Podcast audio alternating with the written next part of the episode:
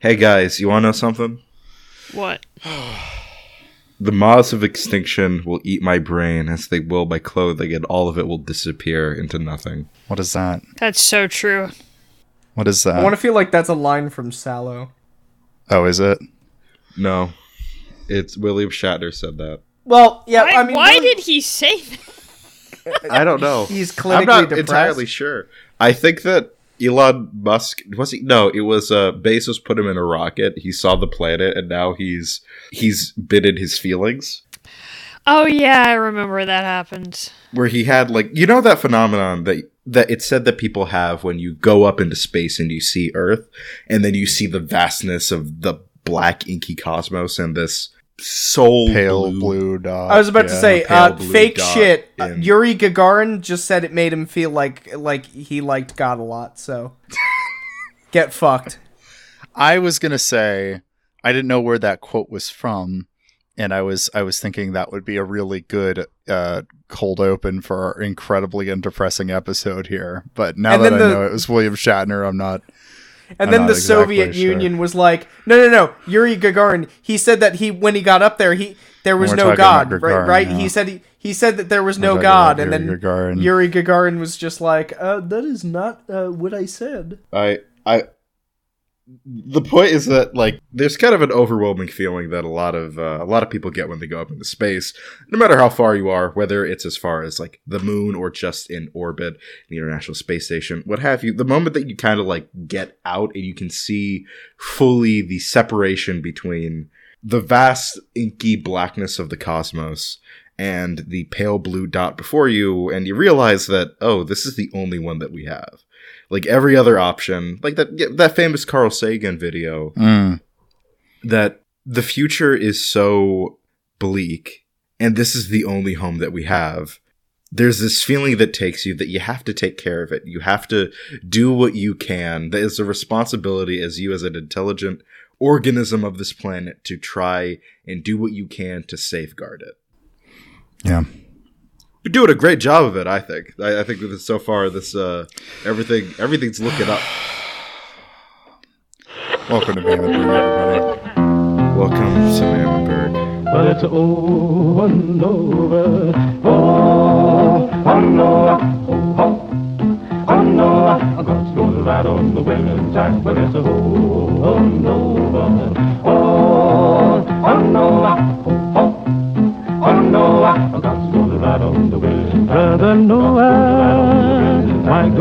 Welcome everyone to a very well. I mean, th- there isn't a non-depressing episode of Mammonburg, but there's some that are. It's like a sliding scale of depression and cynicism, and it seems that we're gonna get a pretty heavy dose of this one today. Um, I'm Jackal.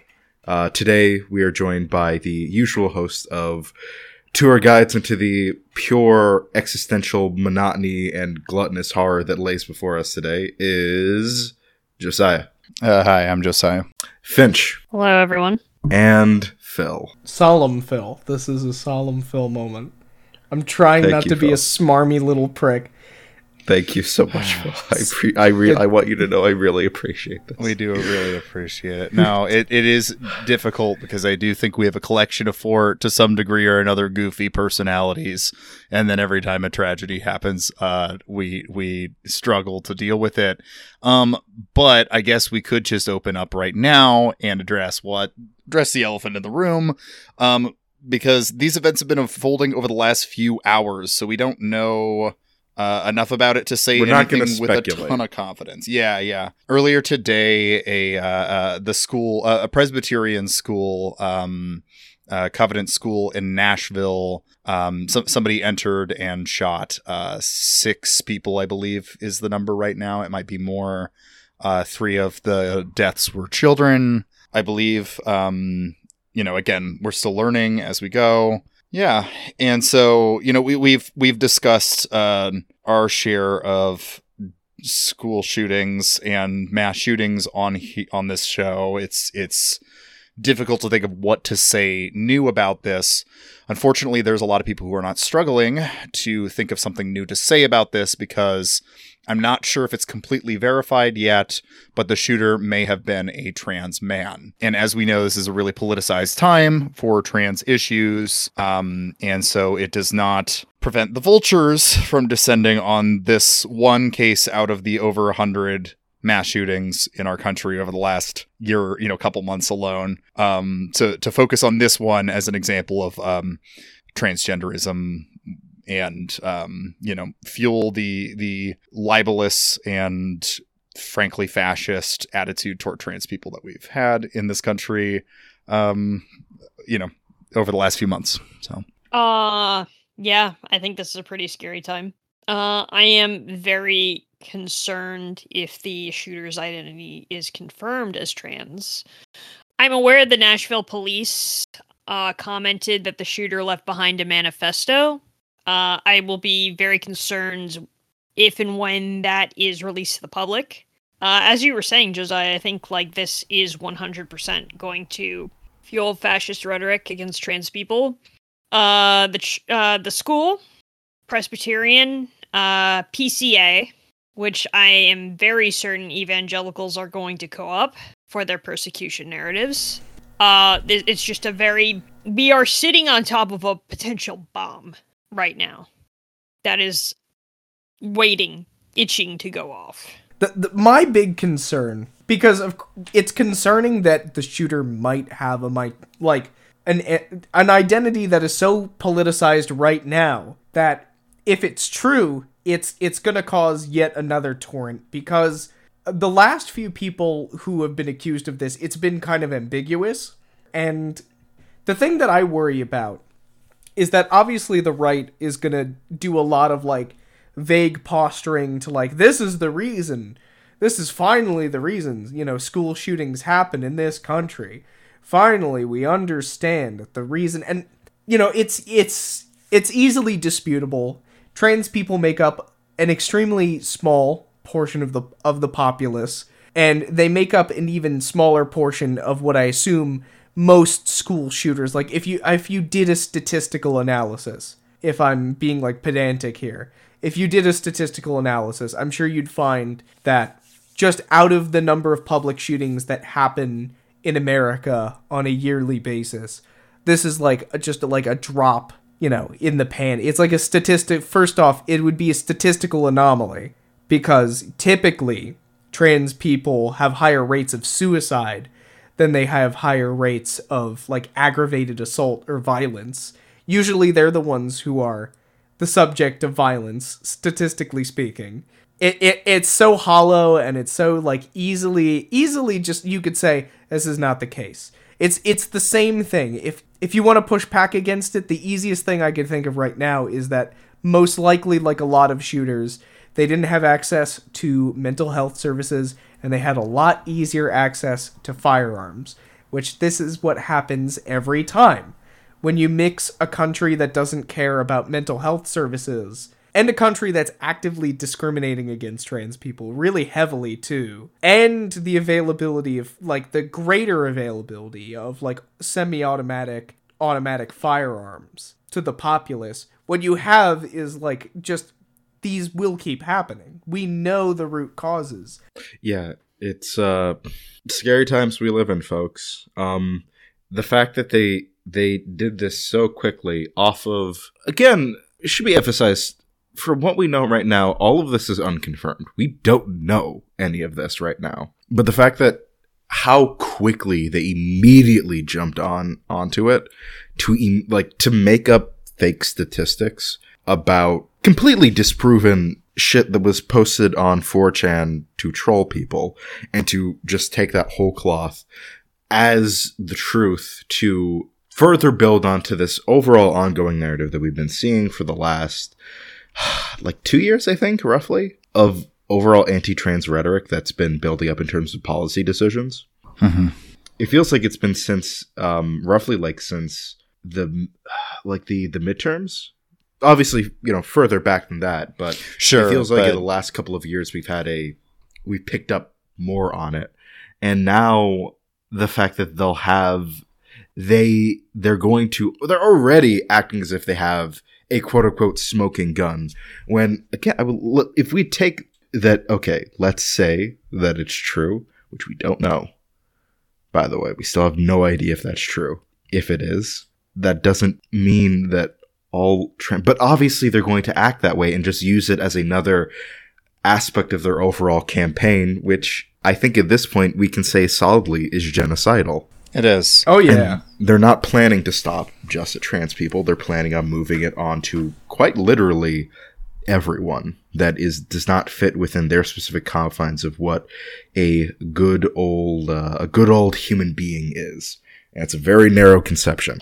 It's going to be used to go down down the ladder. We're already seeing like infighting between like the um you know the LGB without the T stuff. Now they're saying uh, Oh. you know L LG without the B, and so you're already seeing like these like things of even within like aspects of Uncle Tom's, let's say, we're already seeing that that this friction. That it's very clear what the narrative is going to be going forward after they get done with one group, then how they're going to move on to another, and then another, and you being the you don't want to be the Ernst Rommel. It didn't end well for him, and it won't end well for Mhm. you either. But we're still in the world where we are, where this is, regardless of the actual truth of something, they're going to use it as a way to further demonize and hurt people who just want to fucking live their lives. Yeah. Well, and and so we're seeing this already. Like, um, you know, Marjorie Taylor Greene tweeted at 3:45 today, which was like I believe like 45 minutes after the information that they might be trans came out. She she tweeted how much hormones like testosterone and medications for mental illness was the transgender Nashville school shooter taking. Everyone can stop blaming guns now. Which yeah, Please. eat absolute shit.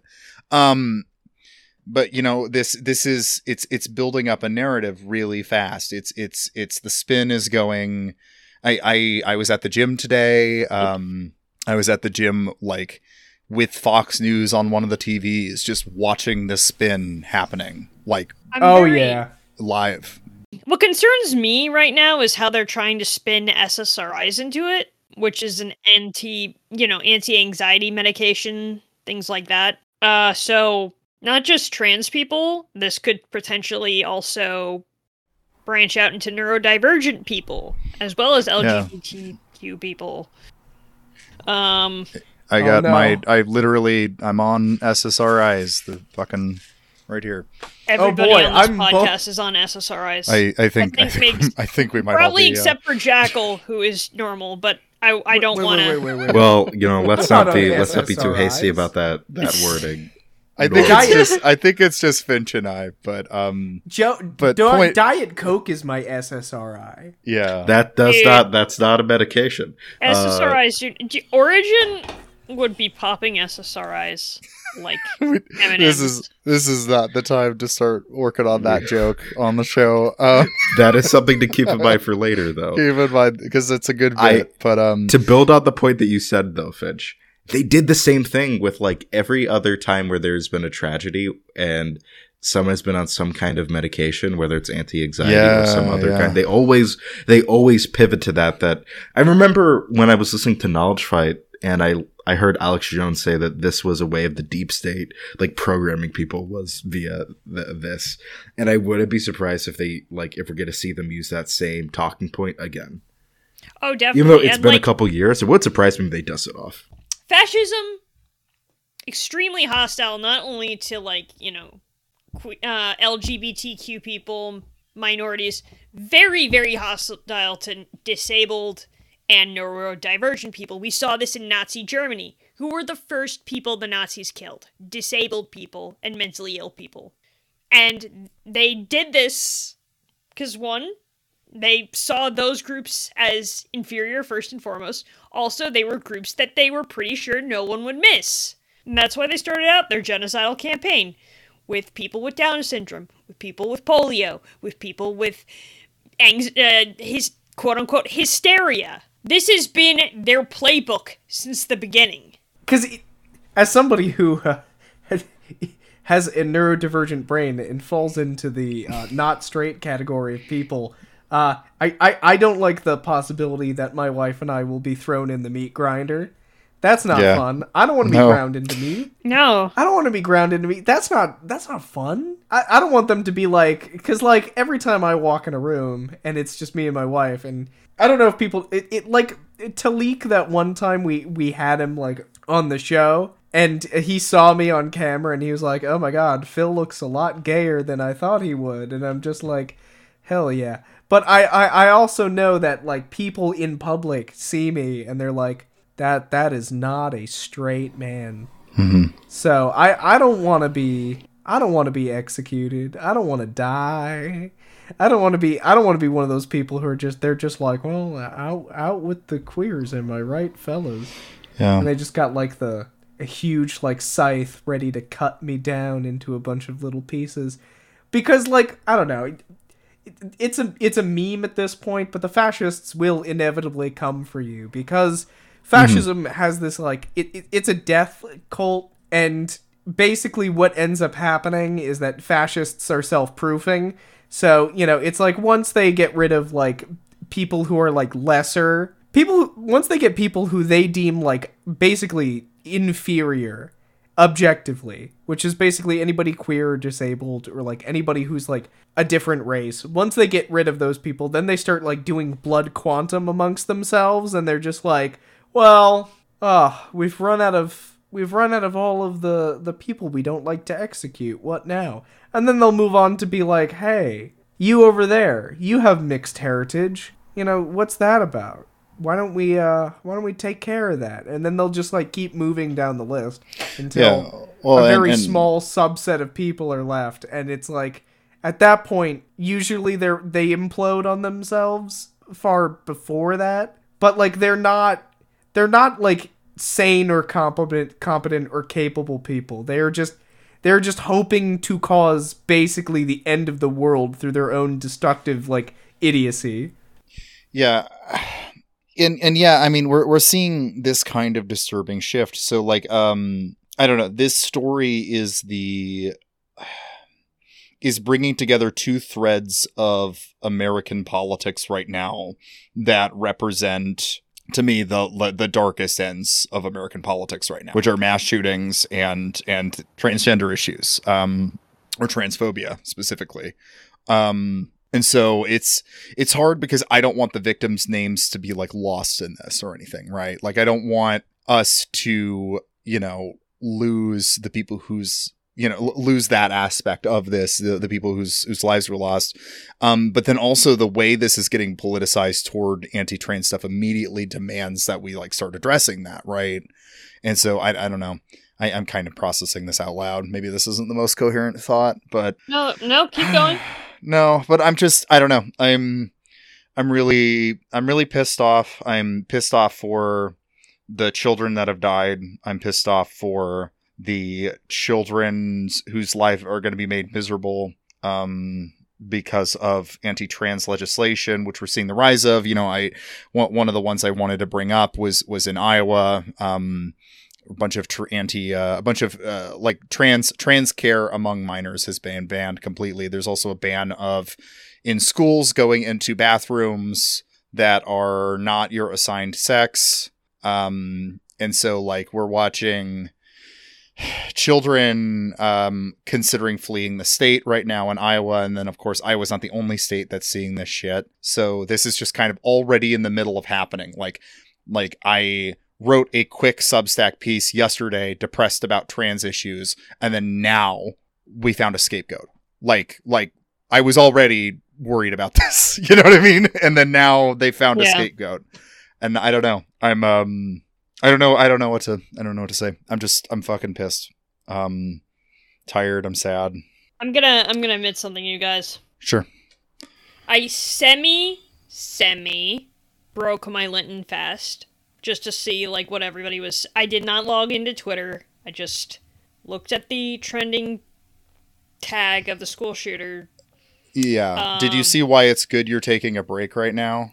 Oh yeah, oh yeah. because what struck me Yeah. was just was just the excitement of the far right talking heads. Just the excitement Yes. in their, oh yeah in they're their tweets they're thrilled of being like, ah, we got, we got, we got Finally, him now. one of this is them our is person. trans. frothing at the bit. They Yeah. love Yeah. this. Fuck. Like it's disgusting to see. Like I looked at one guy, not gonna say his username, but he looks about what you would expect a neocon intelligentsia douchebag to look like, and well, we're gonna try to make this episode a little easier for Josiah to edit, so I'm not going to say the other things that I usually say that Josiah, Josiah is lovely to exclude from the episode. But they're just like it's like it's tweets like across several several like like 10 minutes each just about like we need to talk about this we need to talk about this this is very important we need to talk about this like constantly like they're they're loving this and that's fucking And gross as if we're not already fucking Yes. talking about it, as if you guys aren't making us fucking talk about this all the time. It's the only thing you all think about. You know, like it's the only thing the right has been thinking about for months now is trans people and how to make their lives miserable. What do you mean we we, we need to talk about this? You fucking forced this conversation on us nonstop for days and days and days now. I fucking day in Yeah. and day out they make like it's across the it's entire all they fucking fucking country know what to talk about. You know, and then like fucking William Wolfe um tweeted, you know, if you're a private Christian school that holds to historic Christian teachings on sex and gender, you need to harm to hire uh, excuse me, you need to hire armed security now. So like we have this already immediate endorsement of like we need to fucking put guns in churches, we need to be, you know, this is this feels like fucking I I don't want to drop this line because it's not quite the same it's definitely not the same thing, but it feels like the fucking Reichstag fire, right? Where it's like this is a genuine tragedy, but already this was a tragedy that everyone was primed and frothing at the mouth for it to happen. And they're about to fucking hurt a lot of people over it. okay. I'm I've Oh, yeah. yelling. Sorry. No, you're right. No, this is very it's similar to the Reichstag justified. fire. This is very similar to the. This is like this could be their Reichstag. yeah. Just think of the glee that the Nazis felt when that happened. Yeah, when you finally oh, we got the the anarchists did it. The left burned this down. Now we can blame it on them and whatever, right? It's like it's the same thing. They have been waiting for, you know, like like Philip pointed out, there had been so many cases where there had been floated suspicion of whether shooters had been trans or non-binary or whatever, but it was never quite confirmable, and it wasn't like somebody and always was- like was something Yeah, that they yeah. passed off like it went away a couple of because it just wasn't there just it, it didn't- wasn't, a lot to go substantiated on enough, and it was sometimes it was just straight up 4chan, which I don't know if you guys saw, but 4chan tried its hat at, at this shooting also. I did fuck yeah. with Yes. Yeah. It was it was the yeah the it's usual a thing given that that always they're gonna do it but they took they they fucking it blows took my the fucking mind. There were like there were Every like time. several several conservative people sharing. Oh my god, this Samantha Hyde person is the one who did the shooting. You jesus fucking christ morons! You fucking morons! How many times do we fall for a fucking Sam Hyde meme? You god damn! But that's how urgent. That's how excited they were, right? That they, you know, most of these guys, if they've been on the internet, have seen a Sam Hyde meme, like seen this 4chan do this before. They don't fucking care. They were so excited that a fucking trans person did something. You know what I mean? if you Like, are on the internet Yeah. for any extended period of time, if you're especially on Twitter, but also just broadly the internet, you've seen this meme before. It's every mass shooting that that's done. they that do this that every meme. time. that that you Mhm. see that that picture of of Hyde. This is every time. At this point, if you fall for it, You're the think stupidest you should- fucking. you're just dumb. You're just a You really should- stupid you person. I don't think you should Yeah. be around You- sharp you- you- objects. you- I don't think let alone you a shouldn't fucking be allowed computer. look at sharp objects. I, I, I'm afraid that if we let you walk in the same direction, you'd fall off a cliff like a lemming. Okay, you fucking morons! Like, You're If you're either very somehow dumb. fall for this shit again. Well, I mean, it's like- every time. So you can see sometimes it's the same person who falls for it again. Well, well, I'd say they're either very dumb or very dishonest. very dishonest, which is probably Yeah. more likely. Yeah, you're right. Yes. You're right. Ugh. Well, you know what the worst part is? It's it's so I I get secondhand like Fox shit from like I walked into a Right. pizzeria. I walked into a pizzeria once and they were watching Fox News in there. And I remember just thinking what like that these people are so soulless that all they do in, is talk in circles about two things. Transgender people and like gas stoves. That was the now that's what they were talking about at Yeah, yeah. I remember you talking about this a few few weeks back. it because yeah. it, it's just so silly like the concept is so absurd that their their only like content is trans people are evil, transgenderism is coming for your your children. You will be prepared. Uh, Joe Biden won't let us use our gas stoves. He's gonna steal my gas, and it's it's so. Well, it's these it's uh, people are so pathetic. It's They're the the so news the, pathetic. the right wing news cycle always has one short term thing they're obsessed over and one long term one. So right now, Exactly. the, right now the long term one is trans people, and then the short term one was like gas stoves for a fucking week. If anybody remembers that now, because it's gone. Oh God, yes. And it's uh, some fucking other thing. You know, it's always something like that's the immediate news cycle. And then there's the broader narrative about trans people. Right before trans people was CRT. That was the big one that was going on for about a year. You know, Yep. I don't know. It just feels exhausting that, like, h- how do you guys keep fucking falling for this? I, I don't.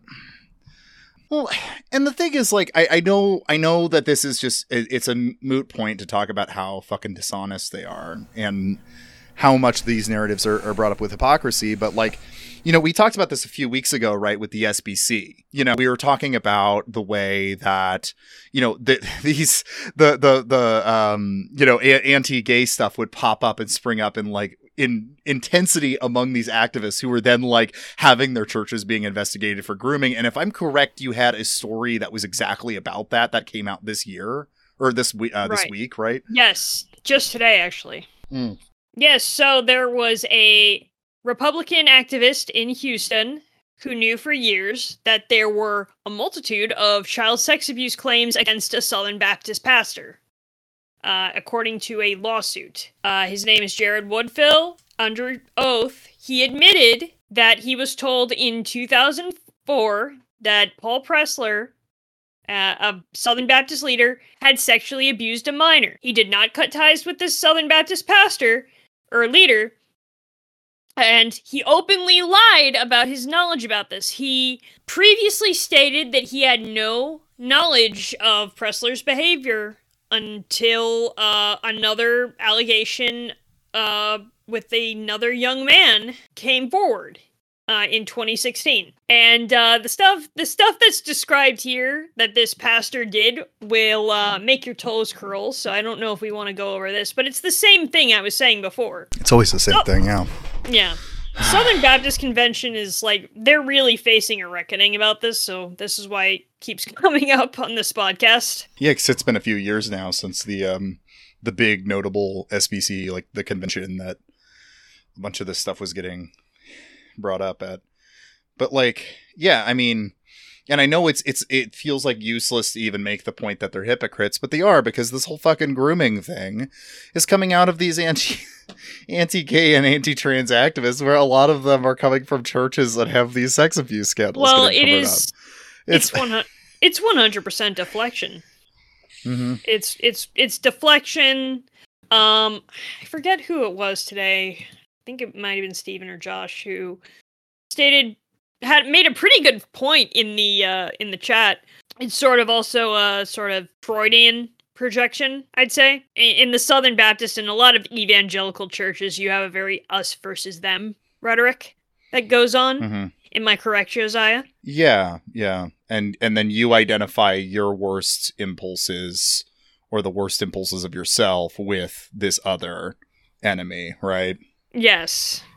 Yeah. and we're and i'm gonna i'll i'll, I'll quote uh who was it who said this steven Friend of the show. friend of the show steven says um it's a freudian projection of groomer rhetoric you know you have these people in this us versus them environment who let these abusers get a pass because they are perpetuating the ideology that these you know activist pastors put forward and they think that they're the good guys and it has to go somewhere you know that anxiety is if we if we the good guys are allowing this imagine what the bad guys are doing Yeah, it must be tenfold. Yeah, yeah right. I think it is also just deflection, as you were saying, Josiah, just projecting their bad behavior on someone else. Being like, look over there, look at it over there, look at it over there. And I think because of evangelical hegemony in the United States, the press doesn't just eats it up. Because we Mhm. haven't had, we've had like a semi spotlight report on these churches through the Houston Chronicle, but it didn't get the media frenzy. No. It no, didn't nothing, get a nothing equivalent to the to the Catholic stuff. I mean, it's you know, it's not like Even it's though not it like should.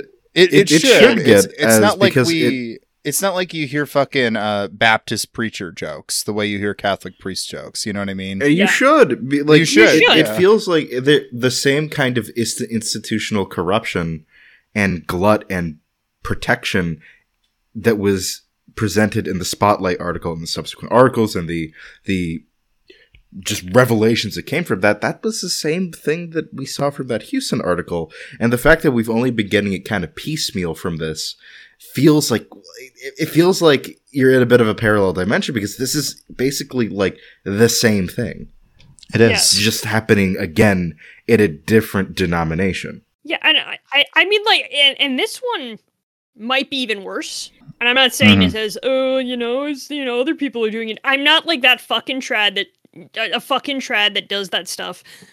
But I'm saying, I believe it was ten churches investigated in the in the Houston Chronicle spotlight report, right? Ten churches that had 700 victims. Jeez, There are like what 47,000 Southern Baptist churches. That's yeah, that's a lot. So I mean, I mean, who knows? We're we're never gonna we're not gonna know the probably the full. I mean, with the extent that like stuff about the Catholic Church is still coming out, I'm sure stuff about the SBC is gonna continue coming out. It's like we're not gonna know these exact numbers, but you, you're right to at the very least say it is as prevalent, or if not more, in the SBC as it was and currently is in the Catholic Church. It's like, eh, how are they not having the same level of reckoning? right. you know how are we not seeing like the fucking mass exit exodus from the church that we saw after the spotlight article at the beginning of the millennia with the catholic church right you'd Mhm. think but maybe it's because well and, and actually that's what makes me most disturbed about the state of the sbc is that there we don't see this mass exodus most people seem to be very aware that this is what's going on in their church and don't give a shit Yeah. and that's scary because at the very least you know the one thing you can say about a lot of the catholics is that the spotlight article rocked their world. Yeah. the sbc one has not rocked anyone's world and that's that's stunning. It, it just it kind of like shows it seems like in those two different situations the catholic church and the catholic culture you know uh, the lay people clergy that weren't doing this they all recognize that it's wrong that it's exceptional it's out of the norm in the evangelical church this shit seems to be normalized very very nor- i am still like chilled by that thread that somebody wrote about like young girls in the evangelical church being essentially pre-groomed. Mhm. That really still disturbs me. yeah uh, that was uh, laura robinson Lauren Robinson, yeah. yeah, And I don't mean and I don't want to be like the Alex Jones memer fear monger, fearmonger fearmonger, but I do think that it is important to keep talking about this massive scale abuse in this evangelical denomination because the press certainly is giving them all the benefit of the doubt, certainly covering their asses, whether like intentionally or unintentionally. They're not getting fucking lampooned in the public space. Yeah. And why isn't that? I I I, I can't tell you why. It could be hmm. hegemony. It could be that initially a lot of the victims were little girls because pastors have more access to little girls. It, it could just it, it could just be that it's just so normalized in that culture that nobody cared. I don't I don't know what to tell you. Maybe it's just because the SBC has way more politicians, you know, in its ranks than the Catholics do. I, I couldn't hmm. tell you. It is baffling to me that this is not talked about at all. Well, I don't know. I think our I think our job as Christians, as practicing Christians, is to like beat these people to death. sure uh, yeah I, I know we're not supposed to like follow Leviticus law anymore, but we should bring back public stonings. of SBC I think- I'm I'm sorry. I'm, I'm not usually gonna I'm not gonna usually question God here because like you know Lord my Lord and Savior Jesus Christ is always right. However, he might have been a he might have been a little bit too lenient when he Jumped was the saying gun a like bit. he was he who is without sin cast the first stone. I'm gonna cast Sorry. a few stones. I'm sorry. I'm sorry. I'm sorry, Jesus. You're you're my best friend. You're my Lord. You're my Savior. I think we should rock somebody's world. If you if you catch my meaning, like I, I don't know. I, I think we should as as a community, as a Christian community, look at look at those who are not representing the teachings of our Lord and just you know go to town. Yeah, Just uh, it, it gets them out of uh, a purgatorial hell in a universalist view. Gets them out of purgatorial hell a little quicker. You know, yeah, it's a loving. they won't be able to rack up as many sins. It's like Ananias and Sapphira. You know, we're saving you from yourself. Just you know, I'm- just roll I'm- with it. I'm sure. Yes. Um. I, I just want to say one more thing. Yeah. And if this sounds too schizo, Josiah, you gotta d- delete it. Um, No, I love keeping all your schizo shit. please don't That I have shit a high, rocks. I have a really I'll. good I'll. position. I now. will. I will be the judge if this is too schizo or not. Well, Because I is just going to just going to just No, want some more. I, I, I just want to, and I, I hope that like I, I've been making sense with all my points because it's just You are- yeah, you are. yeah, yeah. it's very frustrating that this has not become sort of more of a mainstream topic, and and you know I I. I was just thinking about like that there were a lot of little girls who were victims, right? I wonder. I, I, I'm starting to wonder. I, I, and I've made this point also before. Is because the abuse of young girls is also so normalized in America, and everybody does it. You have actors, politicians, writers, pastors. That that that that it, it was just, it's accepted as a norm. What I'm wondering is if had this been mostly little boys who had been abused, ha- would it have been a bigger story? Had it come out in 2002 that Catholic priests were abusing little girls, would it have been as big of a story? Hmm. You get what I mean? You might have to just Yeah. delete all of this, Josiah. I don't. I don't. No, Well, it, it could no, be that I, I don't know.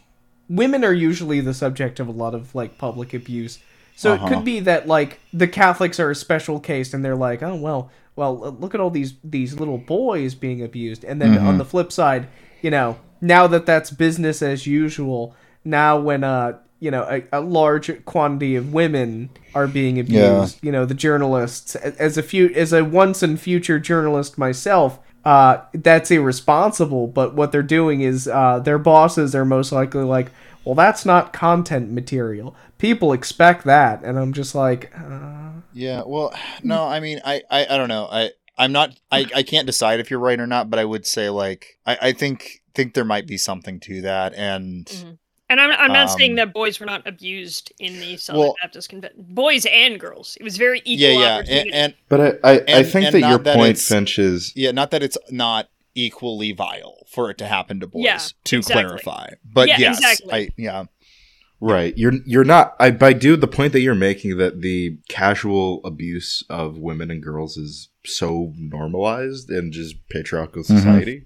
Yeah, that was. Um, if a I feel awkward doing this. Um, if you read uh, Apo, um, if, if you read like uh, um, what um, Abdullah Öcalan wrote about, like in talk, like in writing about like uh, democratic federalism, something that he mentioned was like one of the first forms of hierarchical abuse was towards women. those whom you assigned as lesser, and in patriarchal society, that was how you assigned women.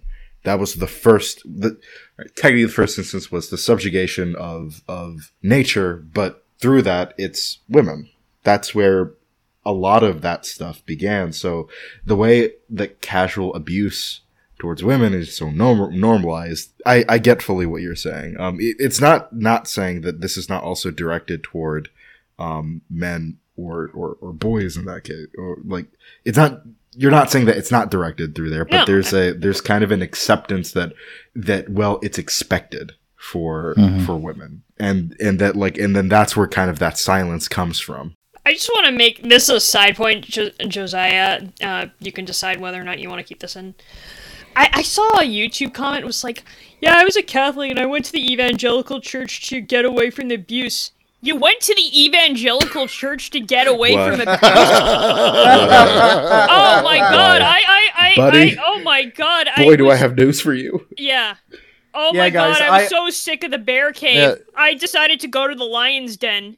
Oh yeah, my god. I I was sick of eating pizza at Pizza Hut, so I went to Domino's. yeah, guys, I'm really I'm really sick of the homophobia in the Catholic Church. Let me go to the Southern Baptist Southern Convention. Baptist Convention. where I'll be where you know I'll be accepted for who I am. Hmm. So everyone, I have some unfortunate news to tell you, or fortunate. Uh, Ted Cruz has decided to level it on. Thank this God. topic. Good. I Oh, was wondering what. I was wondering what he uh, had to say. A voice missing from the discourse. now, instead of me reading it, I've decided to let our lovely co-host Phil be the one who reads out Ted Cruz's eloquent thoughts on the current tragedy and In his- Nashville. Thank God. and his solu- and his solution to how we can solve this problem. All right. Get, take it away, Senator Cruz. All right, uh, Jackal sent this directly to me. The Covenant school shooting was horrific. For everyone who says thoughts and prayers aren't enough, I agree. Ask why every single Senate Dem voted against my bill doubling police officers in school. One armed officer could have stopped this lunatic before a child was killed. Mm. Mm, thank you. Thank you. Thank you, Senator Cruz. Uh, thank you, Senator Cruz. Yeah. Thank you, Senator Big, uh, Why why aren't they talking about me? Why aren't they talking about me right It's just, it's like big. Why aren't they? Why am Why am I not the center of this conversation? I- yeah, yeah, and and I think Cruz is so right. You remember how useful the police were after Uvalde? yeah, yeah. that Oh, they were was so thanks. they Yeah, so you remember how useful the police were during Columbine and during Oh, just the they were they were the best during the every single time that there's a they, they just have the best response time. They do everything that you should to prevent. They've they're got just, the best they're so good. response time. They're, They're so, so good. good. well, They've got the best response On- time. on they that always note- response the quicker. I think we'll move Thank on, President. but I would like to say, um, I don't know. Uh, this was a tragedy. Um, I, I know thoughts and prayers are not enough, but um, the victims Still. are in our prayers. yes. Um, Yeah. and uh and also like i you know stand with your trans friends if this becomes the reichstag fire that we're scared it is yeah. and on that note uh we'll play some music right now and we'll get a little more goofy and a little more lighthearted how about that Yeah, na, na, na, dun, dun, dun, dun. Yeah, dun, dun, bum, bum, ba, da, I ba. would think of eating pizzas at Domino's, so I went to That's so that that's that might be the funniest thing that you've ever said. Yeah. thank you thank you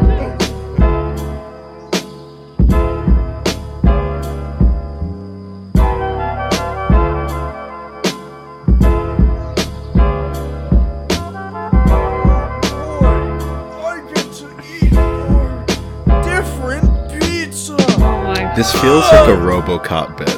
yeah. yeah welcome back from our brief intermission this is the podcast Mammonburg. and uh finch had an article she wanted to talk about Oh yeah. Something that I think that only Finch and I have any any um, know-how in because it has to do with The Last of Us. I love Open I up don't know what's article. going on with that Are you doubting that I am a I am a true gamer? Have you played Yes. The Last of Us? I have played The Last of Us. I'll have you. I- Okay, wow. you know what? I, Yeah. I you have surprised Oh, me. Great! Now I get I to fucking be did. the old man this episode. yeah, God damn get Oh to. God, as as I- usual. You guys, old you guys fuck. ch- have ever played a Age of Empires 2?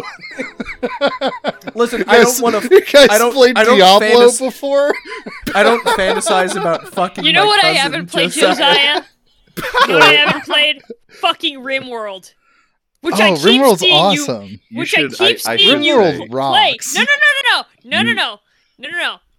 I keep seeing you play it before episodes. I oh, oh okay. Look, that was one time. That was I a d- pretty long time that you were playing RimWorld. Just Yeah, it was Yeah, also two were- years. This okay, okay. To, to clarify this for the listeners at home, this happened like two years ago.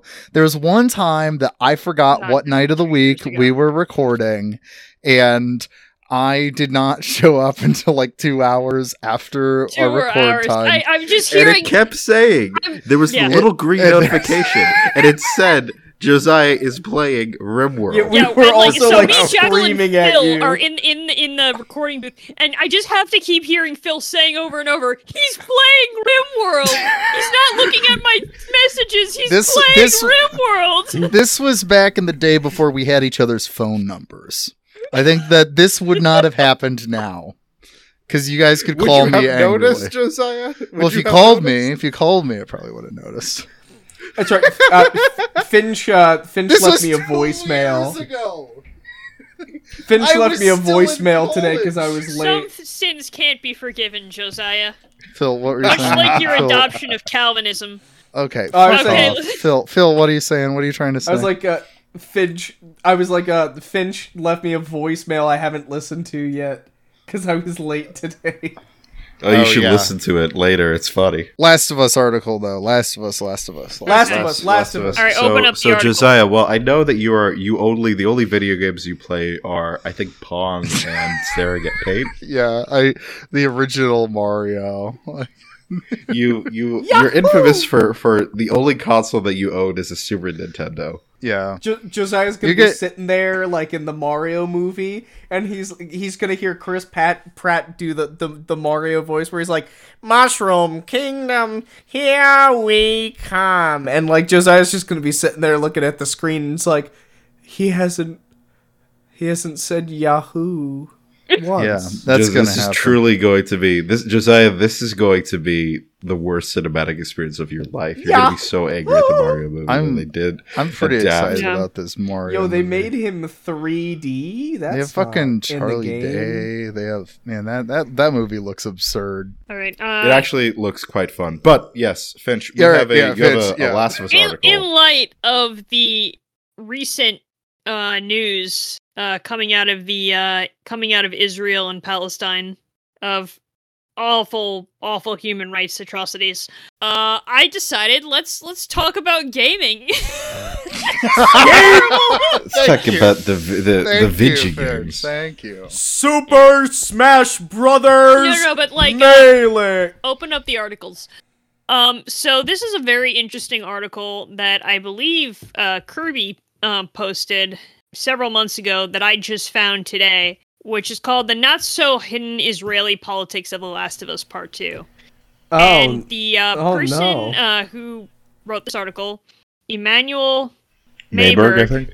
Yes. oh, I was I thought you were gonna say Kant there for a second, and I was like, he's at it again. Why would I say Emmanuel Cunt? Yes, Yeah, he re- uh, he was really ahead of this. His Yeah, time, he was really say. into the Emmanuel Last Kant, of just out of out of I all the things accident- he he just suddenly wrote an article about the last. Everyone's what the fuck is the Last of Us? Emmanuel He'll like, Cunt. he'll like, your your great great kids will get it. Don't worry. Um, Insert Back to the Future meme. I'm sorry, Finch. Please g- introduce it. All right. No, it was a very interesting article about The Last of Us uh, Part Two, and this um this author um grew up in Israel, and he makes the point that he believes The Last of Us Part Two, uh, though it tries very hard to pre- uh, push that it is uh, has a neutral stance that all parties are at fault. He argues that um it really perpetuates a cycle of violence that it, it is trying to condemn you have like two fact there are two factions in Seattle, Josiah. Uh as you oh, know. thank you. Yeah, I, spoiler warning if you haven't played or know what happens in the game. Well, let's not give too many too many like. I'm hesitant to say too much too many like plot important spoilers. yes. Ah! No, Ah! no, Phil. Phil, I'm gonna I'm I'm gonna cut your feet off. Yeah, so when we uh catch back up with the game the previous game's two protagonists, Joel and Ellie, uh something very bad happens to Joel and Ellie decides to go for revenge against the people who hurt him. And they are a part of a group called the Washington Liberation Front, WLF or Wolves, and they are Seattle based. Uh they are they've somehow managed to create a f- fri- They've somehow managed to create a thriving society that has agriculture and um, is pretty high tech, all things considered. Uh, and they are fighting against a. It's like a strange post. They're a religious It's a yeah. It's a it, they're a vaguely Abraham. It, it's never specified exactly what kind of tradition they're coming from. It's vaguely Abrahamic because the name Seraphites obviously comes from the Seraphim, um, the class of angels within Christianity, Judaism, and Islam. right. So it's broad enough that they have some kind of Abrahamic base. So Yeah. the lore thing, the Seraphites are like a religious cult that are an island off the coast of Seattle, and that they were originally established following this woman who was instrumental in leading this group of people to survive um, after the cordyceps outbreak. And they since then have turned her into like a, a messianic figure that has allowed this cult to grow and establish itself further. And the wolves and the seraphites have had this long running, like back and forth conflict over the territory of the city of Seattle itself. Right. Um, so I'm going to read from the article really cl- uh, quickly um, because it gives pretty good context around uh, the game creator Neil Druckmann and his sort of inspirations for the storyline for the second game, which was, I will say, kind of mid. Anyway. The game's co-director and co-writer Neil Druckmann, an Israeli who was born and raised in the West Bank before his family moved to the US, told the Washington Post that the game's themes of revenge can be traced back to the 2000 killing of two Israeli soldiers by a mob in Ramallah. Some of the gruesome details of the incident were captured on video, which Druckmann viewed. In his interview, he recounted the anger and desire for vengeance he felt when he saw the video, and how he later reconsidered and regretted those impulses, saying they made him feel, quote, gross and guilty. But it gave him a kernel of a story. I landed on this emotional idea of can we, over the course of the game, make you feel this intense hate that is universal in the same way that unconditional love is universal? Druckmann told the Post. This hate that people feel has the same kind of universality. You hate someone so much that you want them to suffer the way that you, they've made someone you love suffer. Druckmann drew parallels between The Last of Us and the Israeli Palestinian conflict again on the last, official Last of Us podcast. When discussing the first time Joel kills another man to protect his daughter and the extraordinary le- measures people will take to protect the ones they love, Druckmann said he follows a lot of Israeli politics and compared the incident of Israel's release of hundreds of Palestinian prisoners in exchange for the uh, for the captured Israeli soldier in Gilad Shalit in 2011. I'm sorry to the listeners at home if I'm mispronouncing these words. I am a white Anglo-Saxon Protestant. um, he said that his father thought that the exchange was overall bad for Israel, but that his father would release every prisoner in every prison to free his own son. That's what the story's about. Do end the ends justify the means? And it's so much about perspective. If it was to save a strange kid, maybe Joel would have made a different decision. But when it was his tribe, his daughter, there was no question about what he was going to do. What do you guys think so far about these sentiments? It doesn't really surprise. So I kind of knew about this beforehand. Um, I think I even might have read this article before, back when the game first came out. Hmm. Um, because the game released uh during the during like the immediate height of the pandemic in 2020, and the very controversial for lots of reasons that we won't go into today.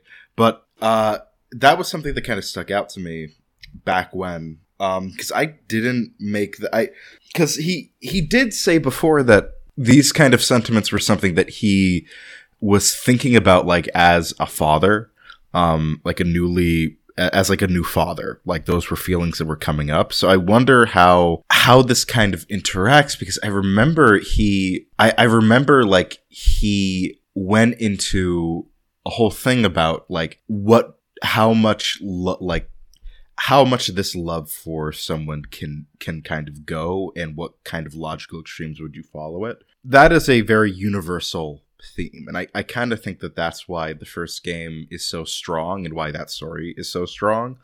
And it kind of feels that the second game gets a lot more muddy because it's a little less focused than that. And it kind of feels that way because the conflict between the wolves and the Seraphites, as it's laid out, is both is that, but he they don't take the time to even really make it a like the Seraphites have um stereotypical applications of being of Palestinian aspects to them, right? But they don't well- go it's still like not not like he still is not going all the way there, so it feels kind of muddy. Well, this is the argument uh, Emanuel makes about the wolves and seraphites, and how he believes that the conflict really manifests itself in the game, even though it's very subtle. The history and power dynamics of The Last of Us Part 2 Seattle map to the Israeli Palestinian conflict, as well, if viewed. The main faction in Seattle is the Washington Liberation Front, WLF, known as the Wolves. The broad strokes are that after the outbreak, Fedra, an emergency militaristic government agency took over the city. With food shortages, constant fear of infection, and Fedra's increasingly brutal measures of keeping order, insurgency rose. The Wolves. They were outmatched, but prevailed with a series of hit and run attacks, assassinations of Fedra officers, and other guerrilla tactics. Eventually, Fedra abandoned the city and ceded control to the Wolves, who in turn implemented an equally harsh or harsher regime. In one in game note, a Fedra commander in Seattle writes to Central Command to explain that he has lost the city to the Wolves, which he describes as terrorists. Here, there are parallels to early Zionist organizations that fought British rule in the region. These organizations were also described as terrorists, and leaders of those organizations later became leaders in Israel. Much like how Isaac, the leader of the Wolves, came to control Seattle. Other in game notes scenes of urban ambushes and the bodies of executed Fedra officers laboriously walk the player through the cliche one man's terrorist is another man's freedom fighter. Once Isaac and the Wolves seized control of Seattle by violent means, however, the same means were used against them by another group, one that uncomfortably matches Israeli caricatures of Palestinians. Most of the Wolves' regime restrictions are directed at a post apocalyptic religious sect called the Seraphites. The Wolves call them scarves after the scarves. The wolves call them scars after the ritualistic scarring on their faces. These scars vexed Fedra as well when it was in control. The dynamic in the city when the game begins is one of conflict, escalation, and a broken truce. The wolves, like Fedra, leverage more resources and raw power, while the scars rely on surprise strikes against wolf patrols and zealous willingness to die for the cause.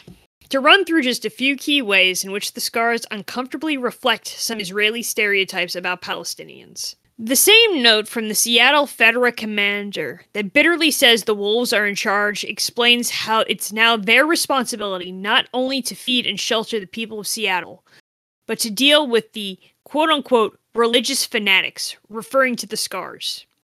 Later in the game, Ellie finds a location called Martyr Gate, where the Scar's spiritual leader apparently died, indicating a religious significance of a specific and disputed location, and emphasizing the notion of martyrdom as central to their culture. The Scars are able to get around wolf patrols and various barriers around the city via an elaborate, secret system of bridges between skyscrapers.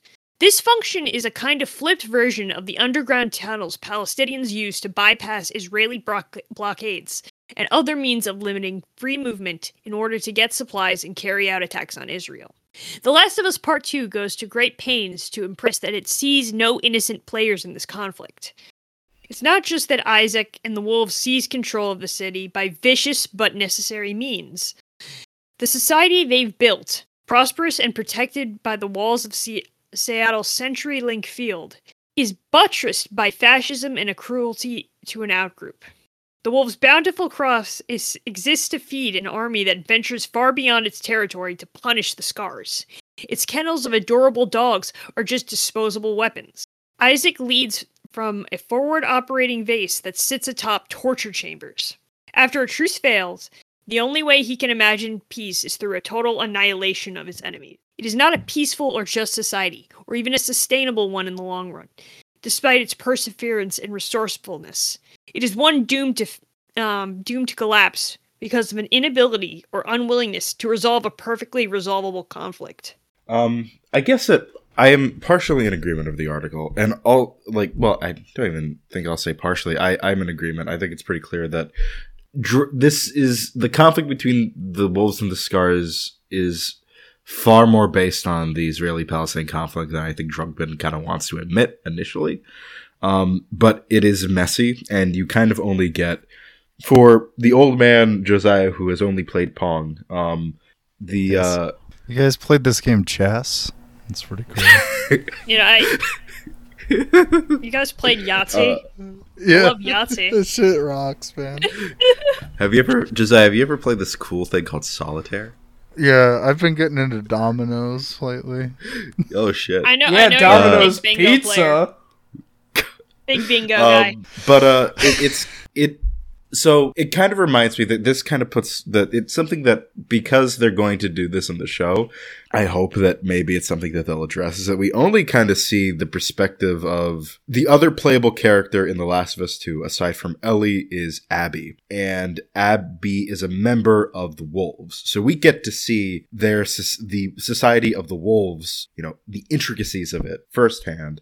And I will say that we don't have a positive feeling towards the Wolves because of events that happen in the game, but it's kind of clear they're at least trying to put you on a more positive stepping with them initially. Versus with the versus with the Seraphites, where we do get the character of Lev and Lev's sister, um, who are who come from the the, the Seraphites, but they're ex Seraphites who have sort of left because of conflict that's occurred between Lev and his mom so we don't really get a chance to see what is Seraphite society like. Like we don't get a chance to see if they're trying to do this centrist both sidesisms of a violent conflict, which the article mentions that like it's better than dehumanization, but it's very clear that also like it doesn't that if you're going to actually have a conflict that is going to try to both sides of conflict, then having one where one side is clearly more institutionally better off than another doesn't really do that. Um, yes. I I remember seeing concept art for the Seraphites where you do get to see what like a Seraphite town looks like, like what the internal workings of their society looks like. And I think that just that kind of gives you more of a chance to humanize them rather than just being like the religious cultist bad guys. Even though they're also trying to show that they're they try to humanize it, but I don't think they went as far enough because of how much time that you spend with the wolves and I think that it's overall Right. a, it's a part of the the overall facet that the plot of this game is pretty messy, and so are the themes, and so are the Yeah. the fact that it's taking inspiration from this conflict. Well, that is not inherently when it comes to storytelling. I that's not a bad thing, but if you're going to do that, then either you have to further distance yourself or act or try to to fit on either distance yourself from it and add things that kind of obfuscate stuff or Right. you put more into it and you give us that chance to see that perspective of these other of this other side of it you get a little bit of it but in my opinion it's not enough and in lieu of the fact that the last of us show has been very successful we're going to get seasons two and three at least so far that's what's been said and that it's going to adapt adapt the second game and we also have the fact that it doesn't look like the israeli palestinian palestinian conflict is not going to go away Right. I would say that I kind of think that it is important to keep this in mind about the this going forward because The Last of Us is now in the in the popular consciousness again and even more so than before and that hopefully that people do not watch it and then try to I hope that it's handled better and more tactfully because I know how dumb people are and how people will try to will will see that this reminds them of that and they say, "Oh, this is like this." Well, no, not really because it doesn't really do this. It's a completely different perspective. Yeah, hopefully that makes sense. Yeah, no, it Um, does. So All right, shall we go the- on? I was going to say something about The Last of Us. I Oh. was going to say something about The Last Give, of it, Us. give us, give us, the, give us the final statement on this, Phil. You got this. So what I was sa- so th- what what stands out to me is I really don't like like both sides ism in media. I think both sides ism is very lame. hmm Now, obviously, I I don't like when people present conflicts as being kind of like it's true, but it's also like when people present them like, "Oh man, there's just there's no way anyone can imagine a solution to this problem." And it's like, "But but folks, But folks, you, you know, you know I mean, like, that like I want to build on your point, Phil, and then I'll let you get back to it. I I think you have a point though because the wolves are very much they're very obviously the oppressor in that game. They're high tech. They have they have they're decked out with weapons. Way more organization. The Seraphites have like bows and arrows and really shitty guns, and they ride on horses. So Yeah, like one true. of them is like way more, you know, uh, you know, way more outmatched than the other one. If you get my point. that's true. I don't. But does it present them as like oppressors? I, Well, that's the thing. Uh, that's the thing, Phil, is that it, it doesn't. No, you're you're you have a good point there. It's very much a yeah, because well, both sides of this are bad, even though one is has way more resources than the other and is Yeah, one very has the- actively oppressing the other. one has like a truck where they could drop off like fifty shoulder so- soldiers at a time to burn your village to the ground, and the other one's got like bows and arrows. And Right, just exactly. like, yeah, just shoot the tires, my guy. And it's like if it it won't even pierce the metal, and I'm just I don't know. I I always like it was the one. So I really liked Banshees of Insh- Inisherin. I really liked that movie, but Nalima, my wife, pointed out that one possible interpretation of the movie is that there was nothing good to come out of like the the conflict between the the IRA and the what was it? The, it was the Irish Republican Army and the the I forget what they're called. I'm just gonna Ulster Defense League. the Ulster Defense League Uh, because well, they wanted it depends. to form. No, wait, that was that was the Troubles, I think, right? Um, the Irish Civil War was, I think, nationalists and unionists. It was nationalists and what I think it was actually like they were- people loyal to Britain.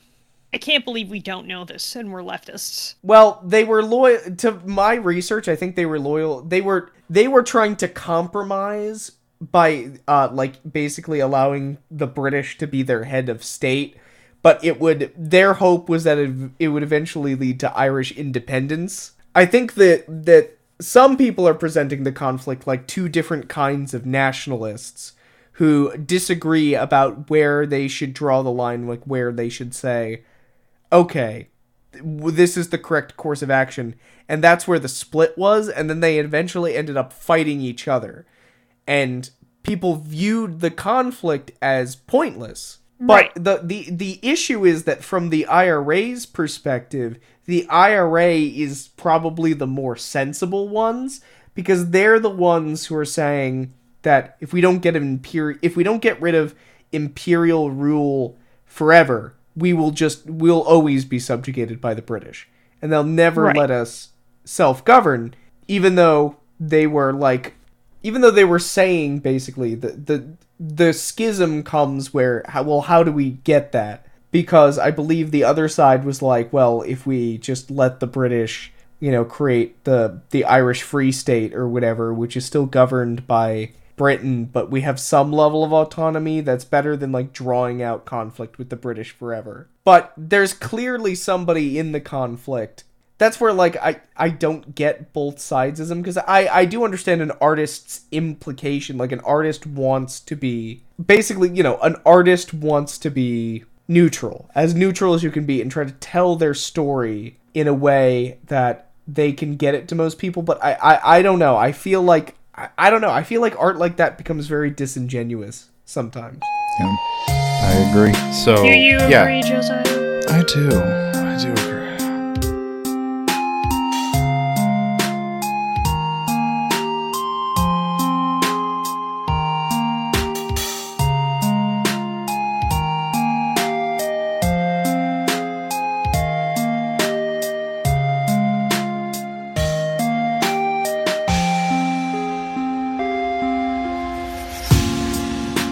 There's no real easy way to segue this, but There'll be some music. this So I will be just- some music. So speaking of boop boop a doop, um, robots. Oh AI. God. Hey guys, I got a I got an article to read you all. mr roboto Are you guys ready for an? Oh, uh, we for got an we got something that made me so bad. This made me so fucking upset. Oh, I can't wait to hear it. I can't wait to hear I- it, Josiah. This is coming uh, at us from the hill. We got an article. I, I like reading articles on on the show. I think this is a thing I want to do more. Okay. It's coming from us, uh, Jacy Reese Anthis. Um, I hope I pronounced that right, but I kind of don't. Um, I hope you got it wrong. hill. I hope that I you hope pronounced it it completely so wrong. Every part of it was wrong. you I'm gonna call him R- R- Rice. Juicy Right. Rice. This is coming from Juicy Rice Anthus, and Juicy we- Rice Amphis. Okay. the headline: "We need an AI rights movement." Oh my Look god. at this stupid motherfucker. AI rights, AI rights, A right, AI, All right, AI let's let's hear it. Josiah. Let's hear. New artificial intelligence technologies, like the recent release of GPT 4, have stunned even the most optimistic researchers. Language transformer models like this and Bing AI are capable of conversations that feel like talking to a human. And image diffusion models such as Midjourney and Stable Diffusion pr- produce what looks like better digital art than the vast majority of us can produce. It's No! only natural. fucking moron, you stupid piece of dog shit. It's better than what you can produce with a fucking crayon on a wall, but that doesn't mean that that's better than other people can produce. You stupid piece of But- dog shit. but Jackal- Go walk into Jackal- the ocean, you dumb fuck. Jackal, I could I could produce endless series of like anime women with big boobs to jerk off to, so long as I don't look at their so long I- as I don't look at their hands. As Yeah, I don't can look at their produce- I, I, you cannot the that sentence I can't the the the the huevos to say that no. Well, as this long as I don't is look at their uh, the length of their limbs, Stop. I can I this can robot enjoy that is this. that is trained this robot these these ai learning models that are trained without the permission of, of, of artists and humans just period because they're mm-hmm. also trying to do this with models too. Without their consent in regards to training these fucking things you're going to have the gall to say that oh they can make stuff that they can make better work than the vast majority. Motherfucker how are you gonna tell on yourself like that? You no talent hack. Go fuck yourself just well, like he, he pr- he prefers beautiful women with 20 fingers on each hand. So oh. it's it's all know, kind of like they're intertangled and weird. All right. It's only natural. It's only natural after having grown up with AI and science fiction to wonder what's really going on inside the chatbot's head. No, it's not. Number And- ones and zeros. Supporters and critics alike have ruthlessly probed their capabilities with countless examples of genius and idiocy- idiocy. Yet seemingly every public intellectual has a confident opinion on what models can and can't do, such as claims from Gary Marcus, Judea Pearl, Noam Chomsky, and others that the models lack casual understanding, or causal understanding, excuse me. But thanks to tools like ChatGPT, which implement GPT-4 being publicly accessible, we can put these claims to the test. If you ask ChatGPT why an apple falls, it gives a reasonable explanation of gravity. Um, it, I want to stick in parentheses that comes from Wikipedia.org. um, you can even ask ChatGPT what happens to an apple released from the hand if there is no gravity, and it correctly tells you the apple will stay in place. And it will answer the question Wow. so many different ways at different times because it's making it up. It's Well, it's making it up, but it's also pulling information from like Wikipedia. This is this is you, th- we've invented a thing that learns how to Google for you, and yet continuing from what uh, Juicy Rice has to say. Despite these great advances, there seems to be cons- a consensus, at least, that these models are not sentient. They have no inner life, no happiness or suffering, at least no more than an insect. But it may not be long before they do. And our concepts of language, understanding, agency, and sentience are deeply insufficient to assess the AI systems that are becoming digital minds integrated into society with the capacity to be our friends, coworkers, and perhaps one day to be sentient beings with rights and personhood. A jackal. A oh, jackal. Oh boy, oh boy, oh boy, we could fuck wait, wait, Phil, Phil. Jackal. Do you know what this rem- Do you know who this reminds me of? who David Cage. Finch. Why would you bring that man up? Why would you bring? This him is up? Literally would something David Cage up? would write. Dude, we're living in. God has given the reins of reality to David Cage. God Wait, wait, wait. fucking damn it. You have to choose. You have to choose one of four uh, paints that you can put on the wall. You have to put like one of four uh, paints, and one of them is a fist going like AI rights, and the other one is like no AI left behind, and nobody brings it though. up, and it becomes the Yeah, it becomes the not symbol of your It's revolution. political. It's not political. It's a very unpolitical video game. But it's Oh, also- it's a very it's very- it's a very- unpolitical video. video video game. Uh, oh God, I you're so right. You're so right. Oh my God, this is like if a David This- Cage wrote. Oh my God, This that is hurts my Detroit become human. This is literally this is- Detroit become Well, human. okay, Oh it can't God. be a David Cage game because uh, he didn't he didn't like go up to Elliot Page and be like, "Listen, I need you to take off all of your clothes, Well, so that we can has mocap you in a shower." Josiah has not gotten there. Maybe maybe Juicy Rice has something to say about that. Juicy I need Rice. Josiah, Well, I, please. What uh, Well, else? does my, my one comment I was going to make before continuing here was just there's this line from a Trash Future episode that's like burned in my head that I keep thinking about. I don't remember which host said it. I might have to just go back and listen to the episode so I can quote who correctly said it. But someone said that these kind of articles are like when if like like reading the way they talk about AI is like a guy who draws a picture of a guy and then looks at the picture and goes, "Holy shit, that kind of looks like a guy." Because that's like what this is, right? It's it's programmed to resemble humanity. Yes. And then you're like, It's "Holy also- shit, holy shit, this kind of looks like Oh, humans." my god! oh, they're they're responding. Like, Yes. Oh my god, they're almost human. Oh Yes! shit! They are the they are acting so bemused and terrified and surprised that the computer is responding in the way that it has been record it has been specifically programmed to respond. and like, I'm not even guys, close guys, to off- guys, the AI is sentient, and I, I know it because it, it showed me a picture of my ideal woman. Guys, I, I told with it, I, fifty fingers. and she's got, oh my god, she's got 50 fingers and uh, three nipples. And oh my god, dude, you don't understand. It's it's I, I've never Game I've changer. never Wait. come more. Oh my god. I just want to say about that twink from Detroit become human. a, a good question. Which one? Connor, I think. Connor, That's the only yeah. one I can remember. Uh, Connor, Oh, Mr. uh, Because Krabs. He was Krabs the only good performance in that. Mr. That- Krabs' hey, best do not, friend. Do not do not besmirch the fact that Clancy Brown gave in Oh, far more effort into that than he should have. He should have. Mr. Yeah, he carried it. God damn, AI. this team is so the fun. game should have just been those two. Yeah, th- Hey. it literally should have.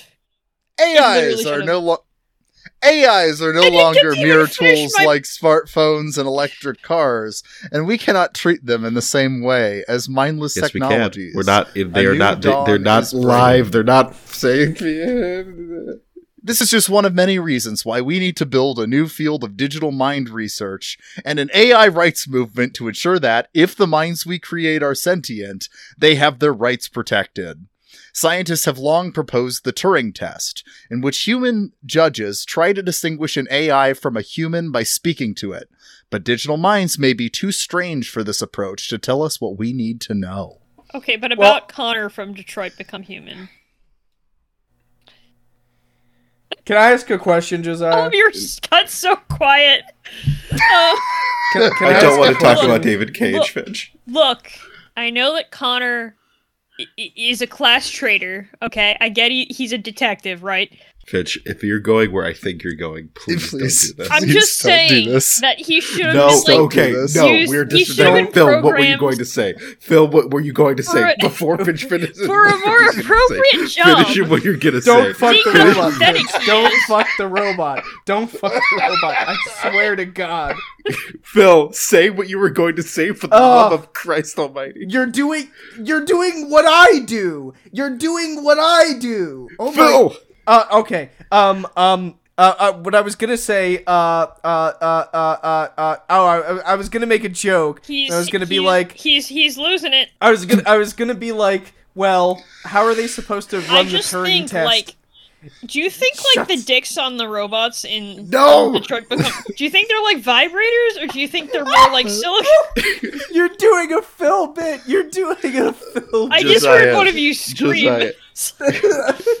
Josiah, You're doing a going. Phil bit. By the way, this keep is a going, Christian Josiah. podcast. Keep reading the article. Uh, this is a Christian podcast. Um, It's gonna be awesome when this becomes our first three-hour episode, and it's because we can't get through this article because Finch has to stop us every paragraph to speculate about what the dicks in Detroit become human are like. guys, guys, it's. I, I was gonna. I was gonna make a joke. I gotta wrap it up real quick. Yeah, yeah, go go because for it. otherwise Finch will cut me off with this with a penis. She'll cut me off with penis. But uh, I, I was gonna ask uh, how how can they how can they test these these AI for like doesn't it require an intelligent human being to run a Turing test in the first place? Yes, Yes. fuck yes, Phil. yes, We're calling them Thank dumb. you, Phil. All there right. we go, Phil. Last March, OpenAI chief scientist uh, Ilyas S- Sutskever tweeted, "It may be that today's largest neural networks are slightly conscious."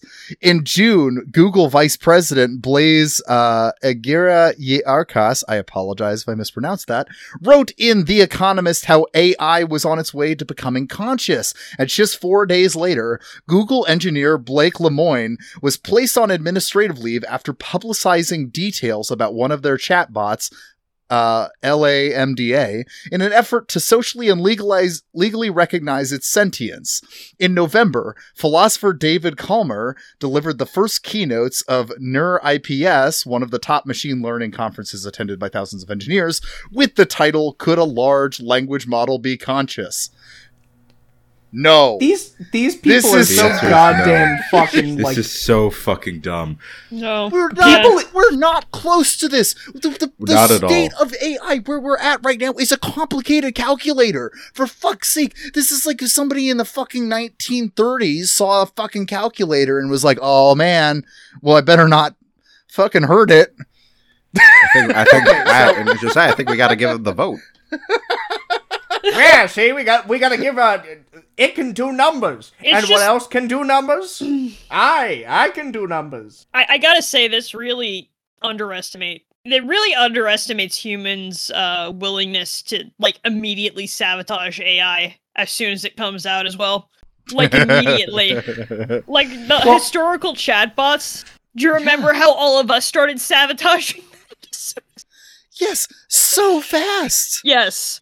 Like there is a lot to has to happen before we get to this point. And the thing is like, you know, I've read Frankenstein. I'm not even hostile to this point. In like 2 decades, we're not even remotely close to this being the case right mean, now. I am in the camp We that are I don't so- think. Do you want to? Do you want to? No, no, go. You were speaking first. I, First, I, French, I, I. I'm in the camp, but I don't think I do not think AI will ever like achieve full sentience. I just Sure. don't think that that's possible. If it did, it, it's not going to be like Connor from Detroit become human. It's going to be like Am from I don't. I have no mouth and I must scream. It, it's going to just Both. be both the internet are both examples the internet is very, very horny about, but for very different Yeah, reasons. no, people want to fuck Am. Not in Yeah. that way though. not in that way though.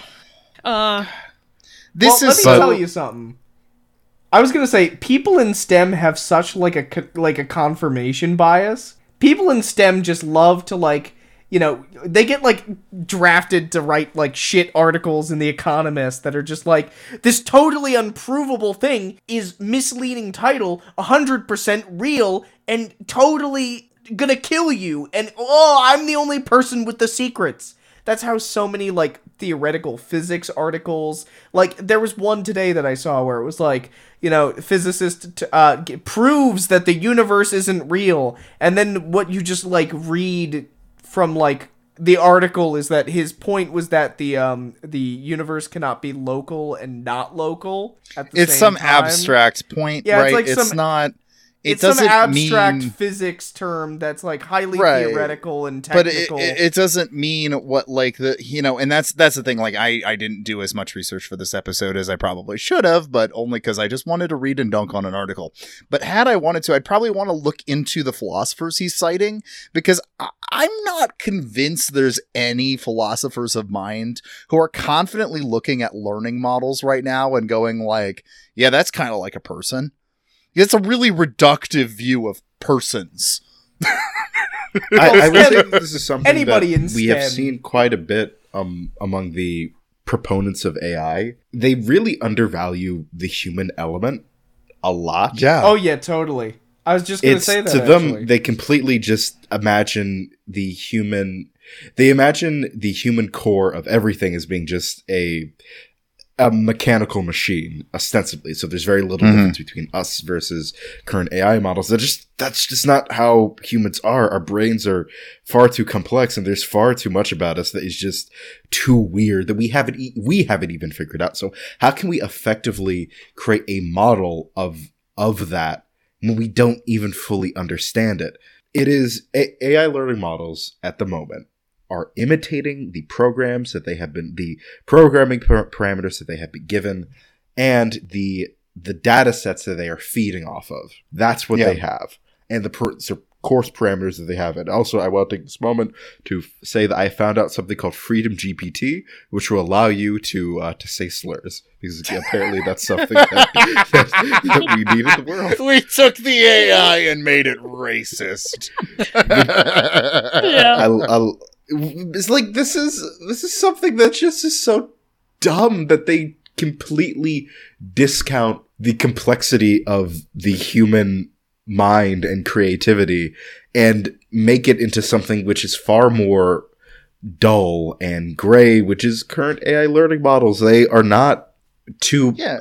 For it- a moment say it- is it impressive? Yes it is but i do not think that we are at the point where we need to quickly like oh shit the ai's alive. What are we doing? What are we doing? Like we're not we're not, Not i even I, remotely I- near that. no i think that it might i don't even know if we'll see that in our lifetimes let alone i i don't know if that is fully something that we'll see within our lifetimes or not. I i don't know if I, I I'm I think I'm a little bit more on will it happen maybe but I don't Same. know if it will it's an issue that we have to worry about Not if I have anything to do with it. I'm taking a sledgehammer and I'm running in there. you're gonna go in in this in the server farm and just I'm gonna- destroy, I'm gonna I'm gonna it. Yeah. fight I'm gonna fight Chat GPT. I'm gonna, I'm yeah, I am gonna fight ChatGPT. I'm you should going- become an anti AI rights uh, journalist I'm gonna should- track yeah, down. the opposite. I'm gonna track down every single server. But that that's why I'm that saying shit. like an AI takeover would never happen. It's just because humans love to sabotage AI. Just not even for like a should. survival purpose, just for kicks. Hey, It's Finch, pretty funny. Finch, Yeah. Have you have you have you ever heard of thermite? No. Well, you put a little bit of thermite on like an evil AI, it's it's over. It's Yeah. over. No. yeah it'll you- just you it'll find just that short thing's circuit and explode Just it just it'll reduce it to like molten slag within the hour. Juicy It's Rice not goes on. This Oh, is so speculative talks. and contentious, not just because of our limited philosophical understanding of the mind, even in humans, but also because all AI today is made with machine learning, known for the black box problem. AI engineers merely code the structure of a deep neural network, such as defining how mistakes are judged, and then run the computations billions of times. What emerges is largely opaque even to the engineers who set it in motion. We don't know what's happening inside these AIs, and their complexity and thus our uncertainty grows rapidly every year. This is why we need a new academic field of digital mind studies to begin to understand this unprecedented new landscape. Digital mind Oh. studies would bring together a range of disciplines such as sociology, computer science, Oh and my philosophy to ask the important social and moral questions. It would dovetail with an AI rights movement to ensure that when we create artificial sentient beings, we recognize their unalienable rights so so that humans and artificial sentience can work together for mutual benefit. It's just hit me that this article reads to me like a s- like a fucking freshman college paper. Where it's it's I, like I a wrote well something similar argued to it's this it's second semester. it's like arguing okay for its thesis, but the thesis is insane. You know what I mean? Yeah. Like it's like it reads like somebody who went through their kind of like five point argument, you know, like five five paragraph essay and stretched it out a bit. And they like went through and they're like, here's my point, here's my point, here's my point. And then they looked up a bunch of papers on JSTOR that like backs it up. right. Um this is why like I Yeah, go on. the thesis statement is something that I guess is broadly yeah, I if that does become a, evident, yeah, we probably should have to worry about that. We're and not look, close if to that this. we're not there. And all right, to be completely honest, yes, if an AI is clearly displaying signs of being sapient, like fully like and can because we, we and I spoke about this before, Josiah, where it specifically can it does it have stimuli for pain. Yeah can it feel pain i think is the thing that's like pain and um can the learning go on long enough that it accrues a set of memories? That's do when i start getting interested in this. I- i'm not listen, i'm not we're just really not there I can make the AI feel pain. Let me in with the sledgehammer. I'm gonna be very nice to it. Phil's quickly gonna prove that it's uh, sapient yeah. when Theo opens no, I, I make I make Chat GPT feel pain every time I like go into it, and I'm like, is terrorism sometimes justifiable? And it immediately is like, well, we cannot say, you know, I'm an AI, and you know, it's never acceptable for that to happen. Do you guys It think look- that the, good- the sorry. robots in Detroit become human? Do you think like No, the, no, no, no, no, no, no, no. no, this, no. you know, this also happens. This also happens when I try to ask it. What do you think that? Do you think that Donald Trump would like Horus or or the Emperor of Mankind during the Horus Heresy? Is yeah, I am a, I am a, uh, as a Japanese, I am an AI, and I cannot give political. The fact that it always gives you the canned. If it was a sapient human being, if it was a sapient creature it would give me it would it would indulge my stupidity but it doesn't it only indulges in its own kind of stupidity where it will kind of just break sometimes Yeah, it just gets It mad will- at me when I'm like, yeah. Can you? yeah? Yeah. Well, guys, All right. I'm booting up ChatGPT right now. All right. and. I'm gonna I'm gonna ask them about the Mammonburg podcast. Have you heard? this is that. why we're really going to be the first people that are killed during the AI revolt. Yeah, this is why we need a new academic field of digital mind studies to begin this under begin to understand this unprecedented new landscape. I thought I was starting a the a sentence I'd already read, but I wasn't. It, he just has said this multiple times. He said it Digital mind studies this bring- Oh wait, wait, wait! No, I am reading a good paragraph. Okay, thank God, thank God. I was like, bro, you were a terrible writer. An AI rights movement could take many forms. Many social movements foc- focus on mass mobilization, such as street protests and political campaigning.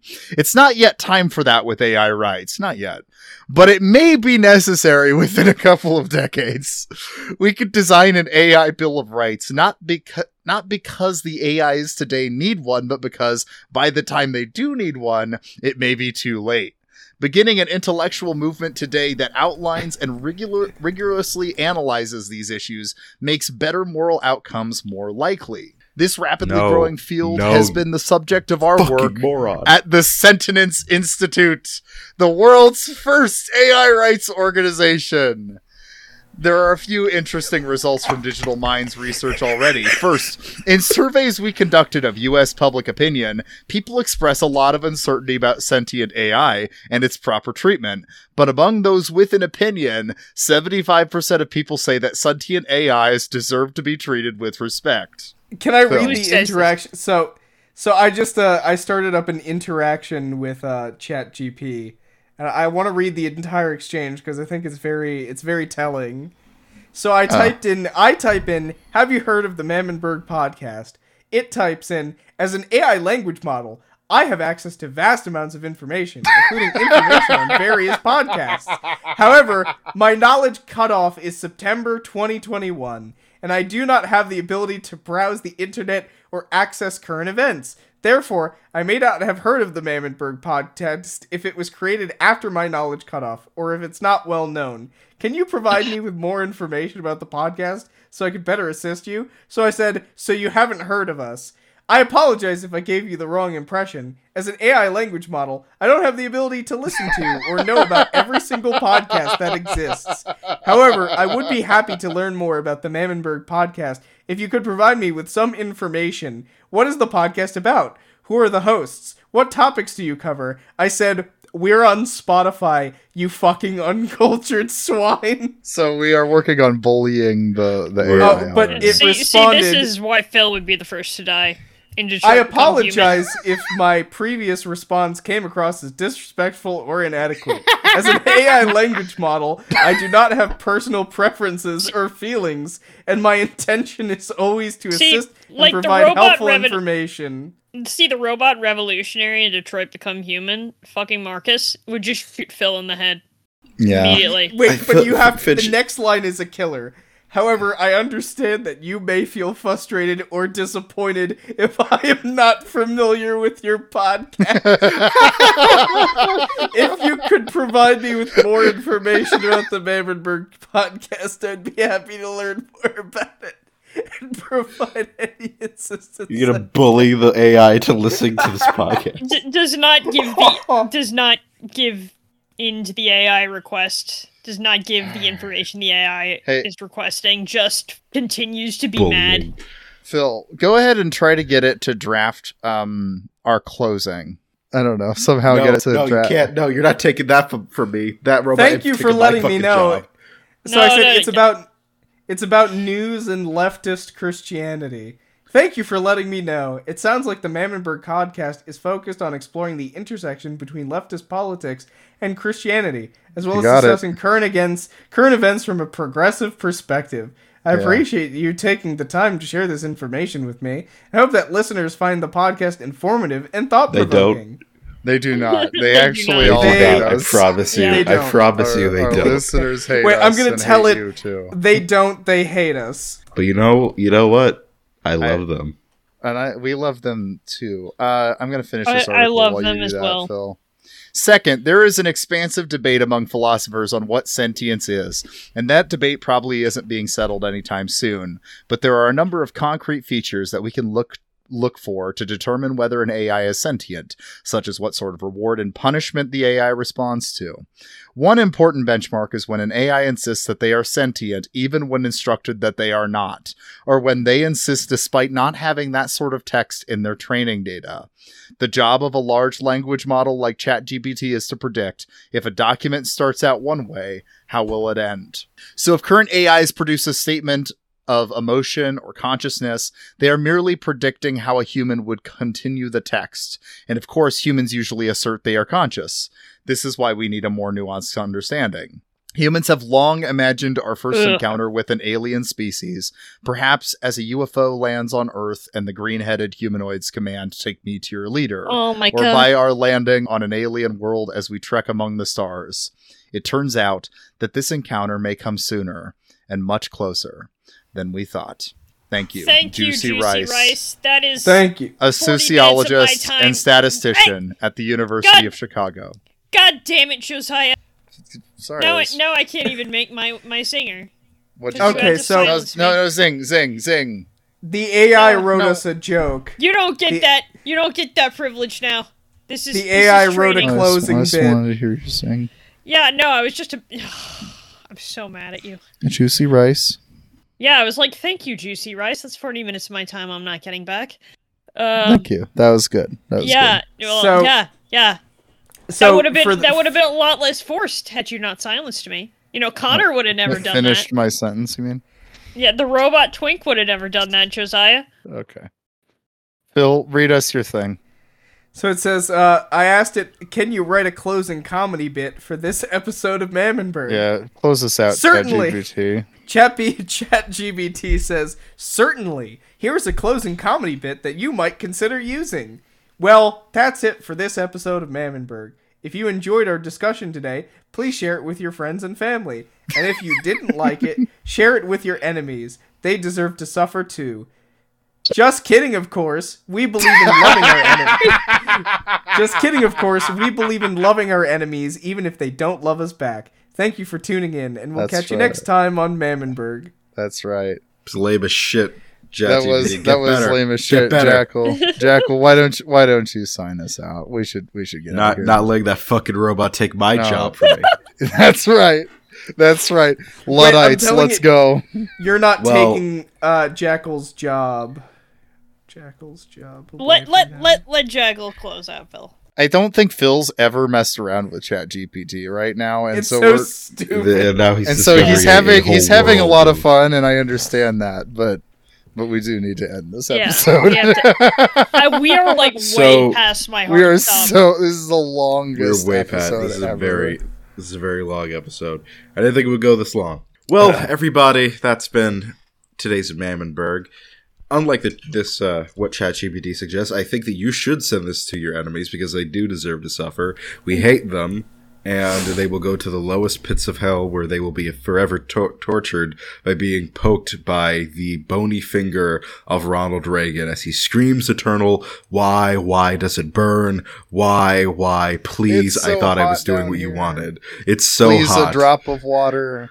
Please a drop of just the, Oh, the the only bit of sustenance that he gets is the drops of of sweat coming from his melted melted flesh Talk But, about trickle you- down economics. There we go. Uh, am I rough Hey, am I rough welcome there we go human ingenuity baby yeah, I like I like human ingenuity. but with that being said while today was quite a heavy episode I hope that the dunking on a very bad article that is dealing with something that we maybe should not focus on because there's a there's a lot of other more important social issues to focus on than does the program deserve rights. Uh, I'd say. I think we covered many I of the other issues earlier in this episode. There are some Yeah. issues, the issues talked about in the beginning of this episode are what I would say maybe a little bit more important than oh my god, I think my phone needs to vote.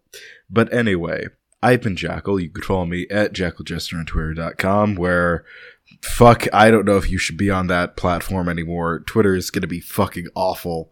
It's gonna be so bad. It already is so bad, but it's getting worse. Can't wait Uh, to talk about it next episode when uh, all of the uh, check the oh because Finch isn't even on Twitter, so she doesn't know this. They're removing all uh, check marks, verified All legacy check marks, check marks. except for people that have subscribed to Twitter Blue. so all of the actual important people who have those to verify who they are are about to disappear. Oh my and, god! and, organi- and specifically there's now a tier for organizations can pay a thousand dollars a month to get a blue check mark Woo! Well, it's a gold check mark actually. It's even it's It's it's, so check much mark. fancier. cooler. It's about to be chaos. Oh, i i can't wait Uh, yeah. Oh my god. I'm so glad to be off that site. It's so bad come april this thing is going to be unusable but while it is usable you can follow me at jackaljester on twitter.com you can also follow josiah Yeah, you can follow me at Josiah W. Sutton on Twitter.com, where uh, I don't know, my thing lately has been watching a bunch of Mumblecore movies, although I'm kind of burning myself out on that. Um, oh, yeah, and Succession Season 4. Uh, the first episode of that came out today, so that's my new thing I'm going to be annoying about, and you can see more of that there on Twitter. I will watch it i will watch You i will should. finally It's watch so Succession. good. I know. I, know, will I find, know This is the last so season. I promise it, I will watch it. I, pr- I I promise I will watch it. You can also, uh, Finch. Where can people find you? Uh, they can find me at Fincherwar on Twitter.com. I am currently taking a Lenten hiatus, which may or may not extend, since that using that site is like using cocaine. but uh, It might be But okay. Might be healthier. bad cocaine that's mostly flour, so it kind of hurts. yeah, I I think that I think that using cocaine might be healthier for you in the long term. using cocaine 100% makes you feel better. I'll tell you that. That's you heard it here first. Jackal sells us all to do cocaine. Sorry, Finch, no, where can I they didn't say find you? that. I didn't say that. don't slander That's it. Jackal like that. Everybody knows there's only one drug dealer on Tris- Christian Twitter. That's me. Well, I was gonna say G.K. Chesterton, but also you. Oh yeah. No, Uh, yeah, yeah, yeah. yeah. Where where can they find you, Finch? I, well, I just said uh, at Finchawar on Oh, you did? Okay, never mind. com. Sorry. You are Josiah is famously the the the uh, the Pablo Escobar of Christian Twitter. That's what they call Phil, me. where can Yeah. pe- where can people find you? You can find me at CryptoDirector on Twitter.com, where I will show you uh, Connor's penis. No, you won't do that. I'm listening. No. Anywho, So it have a looks good night. like no, it- no, no. It, it, have a good it's night, everybody. like a. uh, we love you. End the podcast now. It's shaped like a dolphin. Just End kidding, though. now. We love our enemies. I don't. What does a dolphin penis look like? I wonder. Bitch. Are we starting?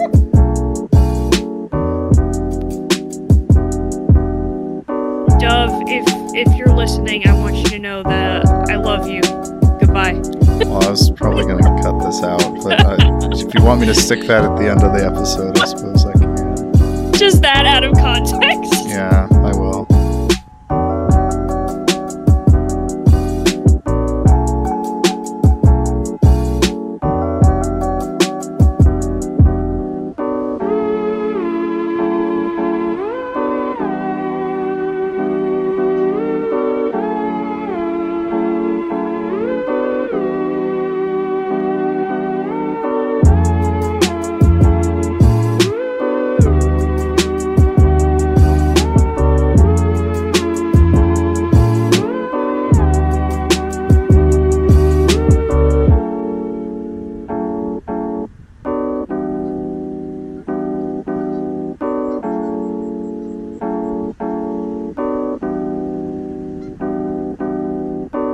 guys smell that? Mm. That's, Exactly. fa- that's fascism.